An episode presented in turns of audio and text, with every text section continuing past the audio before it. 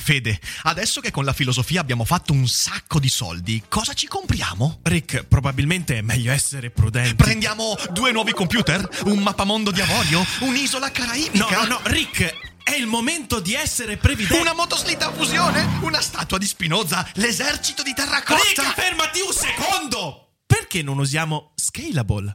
Scalable è l'app perfetta per chi vuol conoscere il mondo degli investimenti. Attenzione, investimenti pensati col cervello, non scelte di pancia. Scalable ti mette a disposizione gli strumenti essenziali per costruire una cultura del risparmio, ETF, piani di accumulo, accantonamenti a lungo termine per pensare oggi a quel che potrai fare domani. Scalable è un servizio sicuro e regolamentato con oltre 600.000 clienti e che ti aiuta a comprendere come funziona la finanza usando la testa. E sai qual è il bello? Con Scalable puoi iniziare a investire con solo un euro. Trovi tutti i dettagli in descrizione. Quindi, niente motoslitta fusione? Tra qualche anno, Rick, quando Scalable ci avrà aiutato a far crescere i nostri risparmi. Ok. Arrivarono al museo, controllando a che piano fosse la mostra di Munch, e salirono. Ben presto si trovarono a vagare tra quadri e incisioni. Molta gente era venuta a vedere la mostra, compresa una scolaresca. La voce acuta dell'insegnante attraversava tutte le stanze dedicate alla mostra, e Rick pensò Ecco come ci si aspetta che un droide abbia la voce, e forse anche l'aspetto, non come Rachel Rosen o Luba Luft, e non come il tizio che gli stava a fianco, o forse doveva dire il coso che gli stava a fianco. Hai mai sentito parlare di un droide che teneva un animaletto qualsiasi? gli chiese Phil Rash. Per qualche oscuro motivo Rick sentì il bisogno di essere brutalmente franco, forse aveva già cominciato a prepararsi per quello che lo aspettava di lì a poco. In ben due casi, di cui sono al corrente, degli androidi possedevano animali e si prendevano cura di loro, ma è raro. Da quel che so, in genere non funziona. L'androide non riesce a tener viva una bestiola. Gli animali, infatti, hanno bisogno di un ambiente pieno di calore per star bene, eccezion fatta per i rettili e gli insetti. E uno scoiattolo? Anche lui ha bisogno di un'atmosfera d'amore? Perché guarda che Buffy sta benissimo, ha il pelo lucido come una lontra, lo spazzolo e lo pettino un giorno sì e uno no. Phil Rash si fermò davanti a un quadro ad olio e si mise a guardarlo con attenzione. Il quadro mostrava una creatura calva e angosciata, con la testa che pareva una pera rovesciata, le mani premute sulle orecchie e la bocca aperta in un immenso urlo muto onde contorte del tormento della creatura, echi del suo grido fluttuavano nell'aria che la circondava.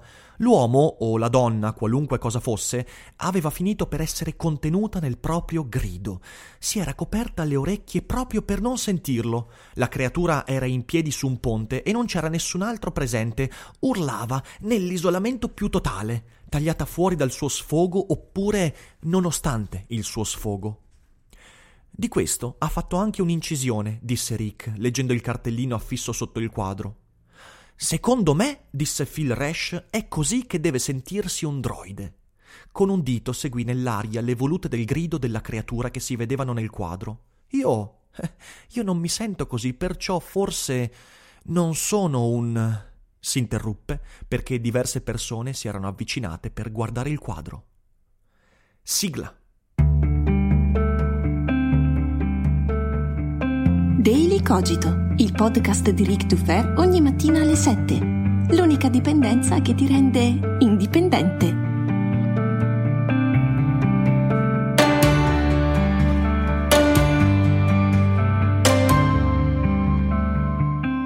Un androide è una copia, anzi una replica perfetta di un essere umano e le apparenze sono totalmente indistinguibili da quelle dell'originale, se di originale possiamo parlare.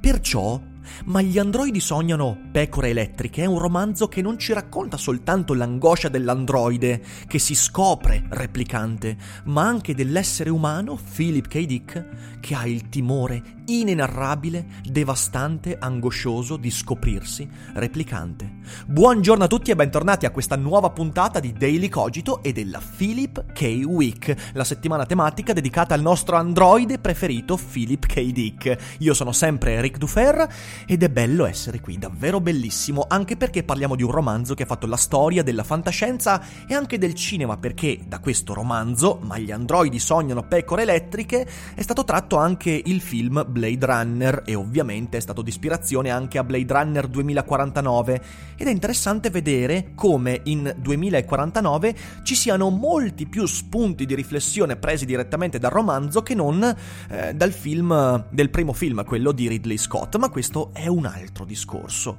Il romanzo ci pone due problemi irrisolvibili.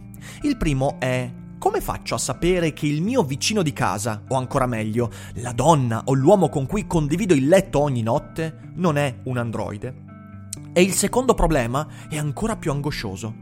Come faccio a sapere io di non essere un androide? Nel romanzo, che racconta della vicenda di questo Rick Deckard, il quale è un Blade Runner, ovvero un incaricato, una sorta di poliziotto incaricato da aziende private di ritirare i modelli difettosi di androidi, sì perché in questo mondo del futuro, ma non troppo futuro, anzi secondo il film originale siamo già nel passato perché è 2019, se non sbaglio è il 2019, eh, secondo questa storia nel futuro gli androidi cominciano a prendere coscienza di sé. E prendere coscienza di sé significa accorgersi che non possono essere soltanto schiavi o giocattoli, ma possono ambire ad essere confusi e considerati in mezzo agli esseri umani. Ovviamente questo per l'umanità non è bello perché a noi l'infiltrazione di qualcosa di diverso, ancora peggio di ciò che noi abbiamo creato e che pretende un connotato di normalità esattamente come noi lo pretendiamo, è inaccettabile. E quindi i Blade Runner sono questa squadra di poliziotti investigatori che devono individuare gli androidi che stanno fingendosi umani che imitano in tutto per tutto gli esseri umani al fine di amalgamarsi alla comunità. E per individuare questi androidi, beh, c'è un test. È il test di Voigt-Kampf, che è una sorta di ibrido fra il test di Turing e il test della verità, la macchina della verità. Ora, quest'ultima la conoscete tutti, sapete, l'avete vista nei film, a un tizio si attaccano degli elettrodi al polso, al dito e ovviamente anche al petto per misurare le pulsazioni, per misurare la pressione, per misurare l'accelerazione del, pat- del battito cardiaco di fronte ad alcune domande perché si dice, poi in realtà questo è stato anche confutato molto spesso perché non è un test affidabile, che eh, una menzogna può essere rilevata dal cambiamento di questi parametri corporei. Quindi da un lato c'è la macchina della verità, dall'altro c'è il test di Turing, che è quel test forgiato intellettualmente perché è un esperimento mentale da Alan Turing, secondo il quale eh, ci sono due eh, contendenti e un valutatore. I contendenti e il valutatore non si vedono, cioè nessuno sa chi è la macchina, chi è l'umano. Il valutatore è umano e poi fra i contendenti c'è un umano e una macchina. Il valutatore pone delle domande e sulla base delle risposte deve capire chi è la macchina. Se la macchina riesce a confondere il valutatore, allora il test è passato. Ecco, il test di Blade Runner, eh, di Ma gli androidi sognano pecore elettriche, è una sorta di ibrido fra la macchina della verità e il test di Voigt-Kampf. Perché? Beh, perché eh, ci si rende conto che l'androide è un'imitazione talmente precisa dell'essere umano che la macchina della verità non basta più, in quanto l'androide riesce ad imitare perfettamente tutti quanti i parametri vitali misurati normalmente dalla macchina della verità. Dall'altra parte si cerca di costruire quindi un test che vada a individuare dei parametri fisici che sono molto più difficili da imitare. Il test di Voigt-Kampf è, con un valutatore e di fronte a sé il candidato androide, il sospetto androide, porre delle domande emotivamente molto provanti. Quindi, per esempio, il valutatore chiede: eh, Senti una notizia di un treno che si schianta e 200 bambini sono morti in questo incidente. E si misurano le reazioni emotive. Perché si fa questo? Perché un androide ha minor facilità a empatizzare. La risposta empatica, emotiva, immediata è un po' in ritardo. E infatti questo test misura dei parametri fuori controllo rispetto alla nostra volontà. Voglio dire, anche un essere umano molto allenato riesce a controllare le pulsazioni eh, cardiache o riesce in parte a eh, non dico controllare, però acquietare le reazioni della pressione sanguigna, mentre qui si misurano per esempio le capillarizzazioni eh, delle guance, oppure la dilatazione la pulsazione dell'iride, quindi cose che sono totalmente fuori dal nostro controllo. E se la risposta emotiva di fronte a queste, questi stimoli molto negativi, molto insomma angosciosi, è un minimo in ritardo, allora il candidato, il sospetto è effettivamente un androide. Però c'è un problema, che alcuni umani falliscono il test e vengono perciò ritirati. Venire ritirati significa che il Blade Runner spara un colpo in testa all'androide, perché è danneggiato, sta fingendo di essere umano, cerca di infiltrarsi nella società e quindi deve essere ritirato. Il problema si pone quando ci si rende conto che alcune persone affette da uno spettro autistico hanno esattamente gli stessi tempi di reazione dell'androide, perché sappia- sappiamo che l'autismo è una maggior difficoltà a dare risposte empatiche, a dare risposte emotivamente tra virgolette normali, laddove per normale intendiamo l'angoscia immediata di fronte a una notizia come un incidente in cui muoiono 200 bambini e via dicendo. Tutto il test di Void Camp infatti si basa su quello che è il comportamentismo, ovvero capire e studiare l'essere umano è qualcosa che si può fare soltanto guardando a ciò che la creatura manifesta. Un altro nome del comportamentismo è eterofenomenologia, cioè lo studio di ciò che l'altro mostra di sé, di ciò che fenomenicamente si manifesta del candidato. Daniel Dennett, filosofo contemporaneo che io amo molto pur essendo in, dis- in disaccordo con tante sue visioni, magari un giorno ve ne parlo qui su Daily Cogito, Daniel Dennett sarebbe stato un perfetto Blade Runner perché la sua idea della coscienza è proprio quella lì, che noi possiamo capire l'essere umano soltanto valutando ciò che l'individuo manifesta, non quella che è la dimensione interiore. Infatti per Dennett, e anche per i Blade Runner, la dimensione interiore dei soggetti non conta nella valutazione di chi è. Perché questo? Beh, per mille motivi. Prima di tutto perché quella dimensione interiore potrebbe essere un'illusione, ma ci arriviamo dopo. C'è un altro filosofo contemporaneo, David Chalmers, il quale ha coniato un concetto astratto eppure molto concreto, quello dello zombie filosofico. Chalmers pone questa questione. Eh, se l'anima, quello che chiamiamo anima, è l'autocoscienza, ovvero la capacità soggettiva di riconoscersi in quanto individuo in relazione con il mondo, allora dobbiamo porci questo problema, che l'autocoscienza non si manifesta, cioè io non so bene come mostrarti la mia autocoscienza perché tutto quello che faccio, tutti i miei fenomeni, tutti i miei comportamenti potrebbero essere tranquillamente imitazione, replica di un algoritmo estremamente complesso. E quindi la domanda che pone Chalmers è: ma se di fianco a te ci fosse il tuo zombie filosofico, laddove lo zombie è l'androide, cioè è il corpo programmato a imitare in modo perfetto ogni mia movenza, ogni mio tono di voce, ogni mio comportamento, tutto quello che sono, riusciresti davvero a distinguere fra te e quello? Lo zombie filosofico può esistere? Può essere credibile? Secondo Dick sì.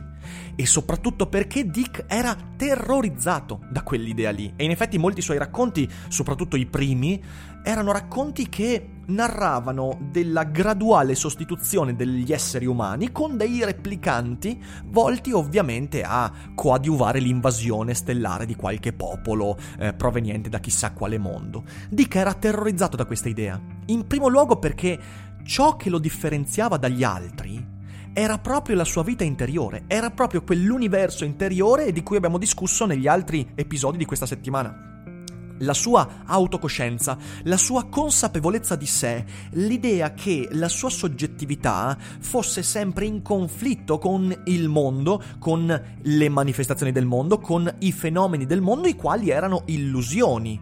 Ecco che se Dick avesse parlato con Dennett o con un Blade Runner sarebbe stato gettato nella più profonda delle angosce perché l'unica cosa che per lui contava, la sua soggettività, poteva essere la vera illusione e il mondo che Dick considerava l'illusione vera poteva invece essere l'unica cosa reale. I Blade Runner sono l'incubo di Dick.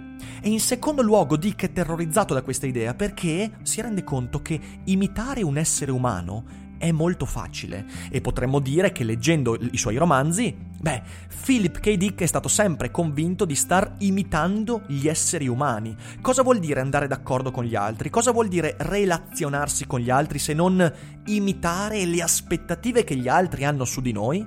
E lui si è comportato nel modo in cui gli altri volevano per un sacco di volte nella sua vita, con le relazioni amorose, con gli amici, anche quando mentiva sul fatto di fare uso di droghe, in realtà non era vero, lui stava imitando ciò che gli altri si aspettavano dall'essere umano Philip K. Dick e questo ovviamente angoscia Dick al punto che lui comincia a chiedersi e se fossi io come Phil Rash, se fossi io l'urlo di Munch, l'urlo dell'androide che si scopre androide, questa idea lo atterriva.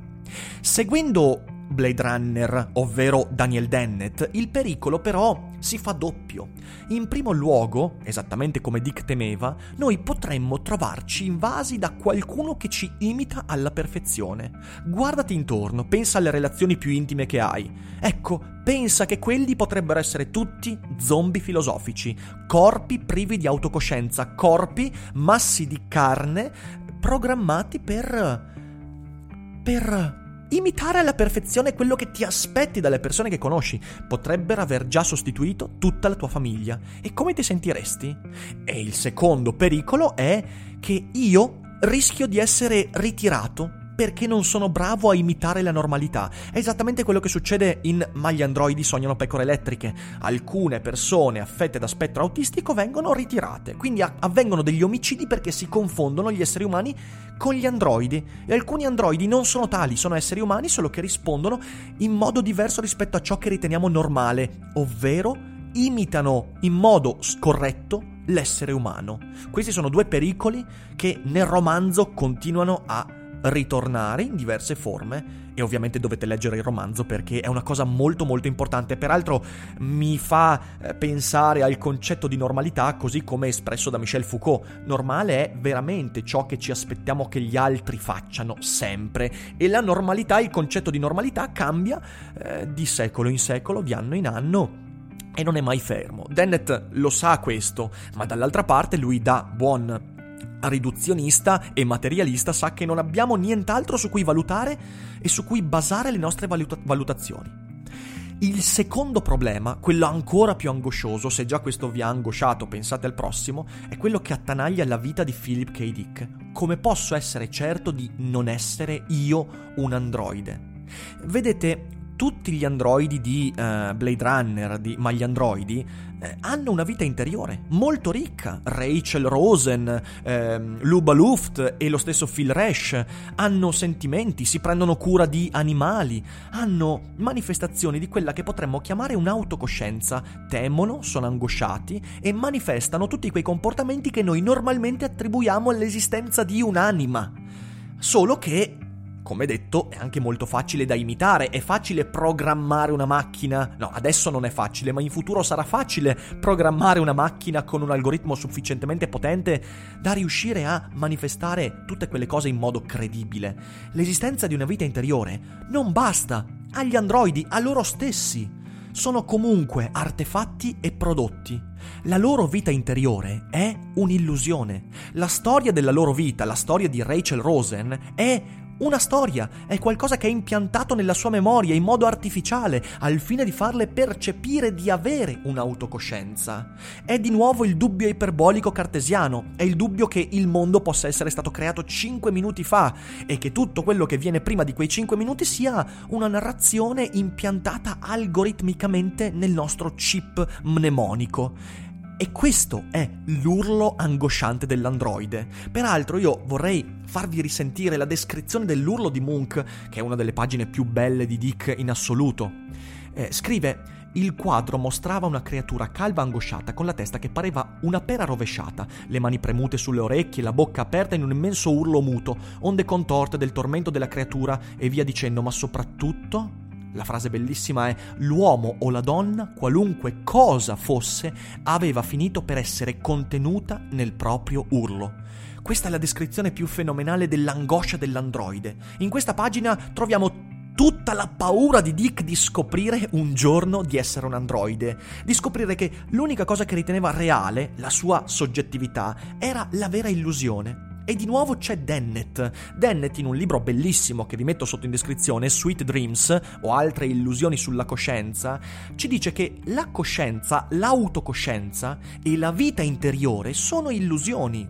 Molto spesso su Daily Cogito l'abbiamo già detto, la memoria è un'illusione, ovvero la percezione che i miei ricordi siano reali, quando invece io continuo a produrli. Vi ricordate la puntata sulla giornata della memoria? Recuperatela, è della settimana scorsa eventualmente. La coscienza, la vita interiore sono trucchi da prestigiatore e il filosofo, per Dennett, deve fare proprio come il Blade Runner, deve individuare come funziona quel trucco e individuandolo smascherare la prestidigitazione. La coscienza e la vita interiore sono utili costrutti per farci vivere meglio e in effetti è proprio ciò che fanno i costruttori, i progettisti, gli ingegneri di androidi. Perché dare una storia fittizia a Rachel Rosen se non per farle sopportare la sua condizione, per darle l'immagine della sua appartenenza al genere umano, alla normalità. La coscienza è un'illusione esattamente come in Schopenhauer, l'amore è l'illusione giusta per farci procreare. Non esiste l'amore, l'amore per Schopenhauer è una serie di costrutti eh, chimici, organici, ormonali per farci sopportare il fatto che il nostro ruolo nel mondo è quello di mandare avanti la specie. Certo, non è un'idea particolarmente romantica, però ci sono fondamenti scientifici. Se leggete Il gene egoista di Richard Dawkins, questa è un'idea che torna continuamente e Dennett, proprio come Dawkins, proprio come Schopenhauer, sarebbe stato un perfetto Blade Runner.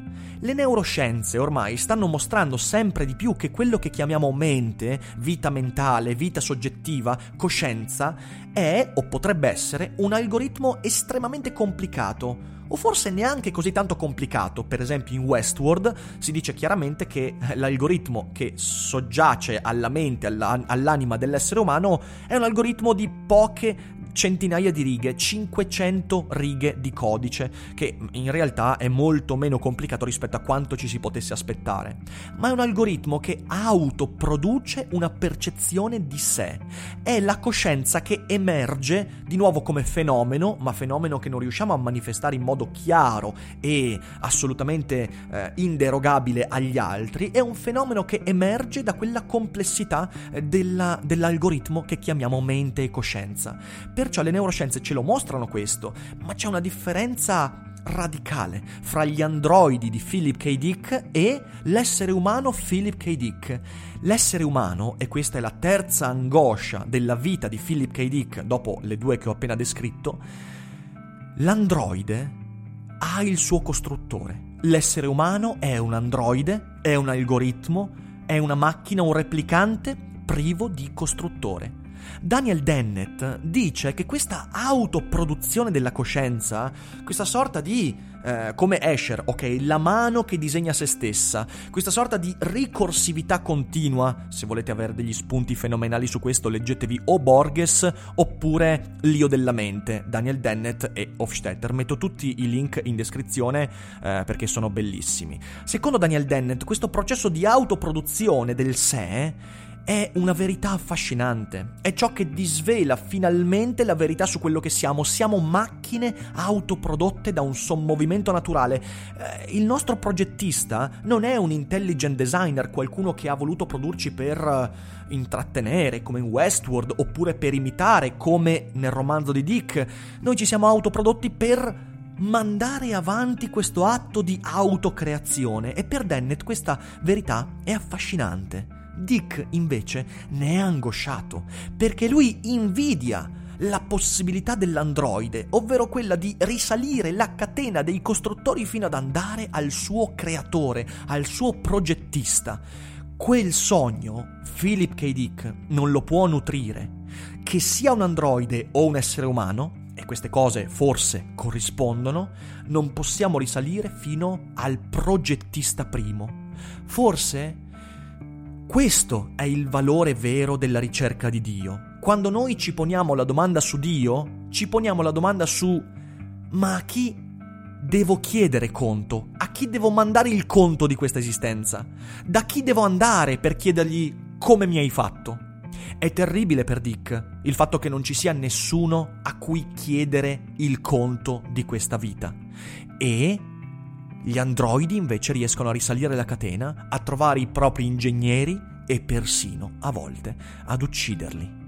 Dick avrebbe voluto, ma non ha mai potuto.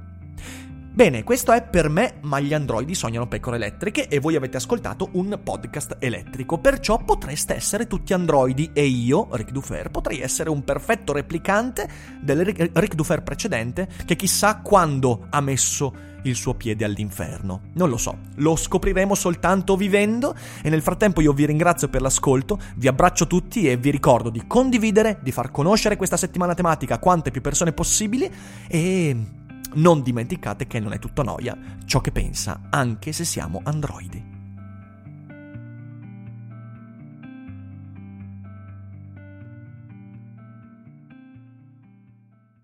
Vacanze in Sicilia o in Sardegna? Con i traghetti GNV porti tutto quello che vuoi, ti rilassi fino a destinazione e se prenoti entro il 14 maggio, posto ponti a partire da 33 euro. Non c'è modo migliore per andare in vacanza. Scopri i dettagli su gnv.it. Offerta valida sulle linee Napoli-Palermo e Genova-Olbia, 10.000 posti disponibili.